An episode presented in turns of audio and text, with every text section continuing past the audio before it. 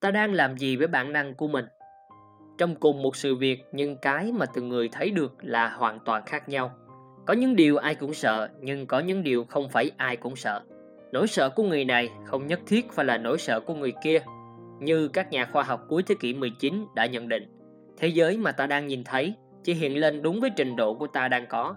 Ngay với chính bản thân ta cũng vậy. Cũng có lúc này, lúc khác. Cũng là công việc đó, nhưng có lúc ta cảm thấy hứng thú có lúc lại cảm thấy chán nản. Cũng là con người đó, nhưng có lúc ta thích gần gũi, có lúc lại muốn tránh xa. Cũng là những khó khăn đó, có lúc ta sẵn sàng ứng phó và quyết tâm vượt qua, có lúc lại không dám đối mặt, thậm chí muốn bỏ chạy. Tại sao lại như vậy? Tại sao cái thấy của ta về một vấn đề hay đối tượng lại không cố định như vậy? Và đến khi nào ta mới có được cái thấy đúng đắn nhất, toàn vẹn nhất? Để ta không còn sợ hãi, hoặc chỉ ít là có những điều mà có người không sợ thì ta cũng không cần phải sợ. Bởi vì một người có rất ít nỗi sợ là một người rất mạnh mẽ, và chắc chắn là họ đã khai phá được rất nhiều thứ từ bản năng sinh tồn vốn có trong họ. Hơn hết, một người không sợ hãi hoặc chỉ có vài nỗi sợ là một người luôn có nhiều bình an, hạnh phúc và tự do. Chịu khó quan sát một chút, ta sẽ nhận ra rằng, những người chịu dấn thân ít nỗi sợ hơn những người sống trong vùng an toàn những người đã từng trải qua nhiều thăng trầm, ít nỗi sợ hơn những người chưa từng thất bại. Con người càng sống trong điều kiện thuận lợi, an toàn, tiện nghi, thì càng đánh mất sự chịu đựng kiên cường, khả năng đương đầu với mọi trở ngại để giành quyền sống và vươn đến những giá trị cao đẹp. Nói đúng hơn, là càng hưởng thụ thì con người lại càng làm lớn hơn phần con và làm suy yếu đi phần người. Lịch sử và thực tế cho thấy, không có bậc anh hùng lỗi lạc xuất chúng hay thánh hiền nào mà cứ lo đi cung phụng cho phần con của mình cả. Tất cả đều phải nhịn nhục, mài dũa, khổ luyện. Điều không ngờ là khi càng luyện thì thấy mình càng rộng lớn. Thấy bên trong mình có rất nhiều gia tài quý báu. Thấy mình không chỉ có những đòi hỏi tầm thường như trước đây. Càng luyện thì con người càng gần gũi và kết nối sâu sắc với trời đất. Thấy mình nhận được rất nhiều năng lượng từ đất trời. Thấy mình với đất trời là một. Ta đã từng nghe câu nhà giàu đứt tay bằng ăn mày đổ ruột.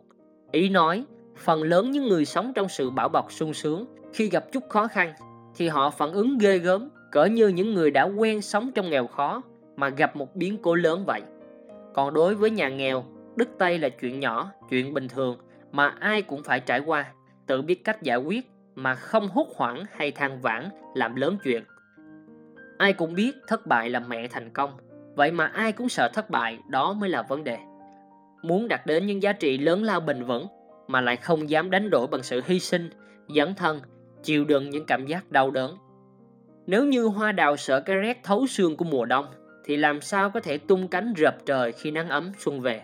Bất cứ sự lựa chọn nào cũng có cái giá của nó.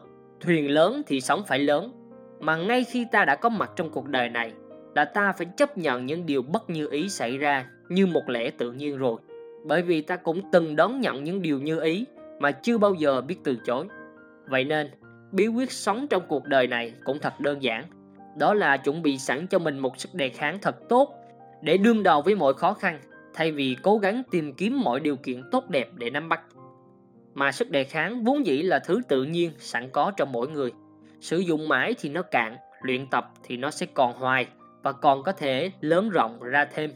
Đáng lẽ, việc mà mỗi chúng ta nên làm là sống hài hòa với quy luật của trời đất, bảo vệ và mang lại những giá trị cho nhau.